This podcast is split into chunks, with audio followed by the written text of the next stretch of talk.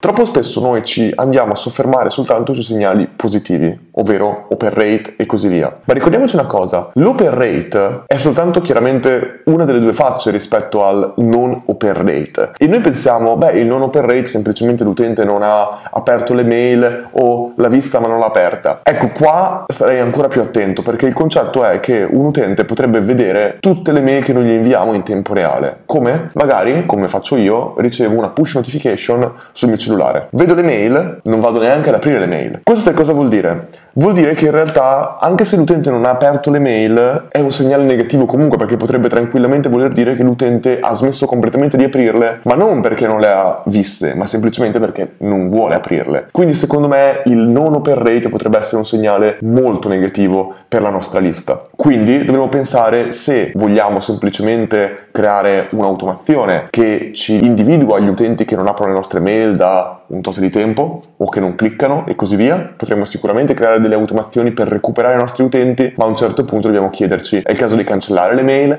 o è il caso di tenerle. Ci sono mille strategie che possiamo utilizzare per riattivare i nostri utenti, non è quello il punto. Però secondo me se io dovessi personalmente dire se tenere o no un utente inattivo nella mia lista, la risposta è no. Proverei a attivarlo, ma dopo un tot cancellerei quell'utente.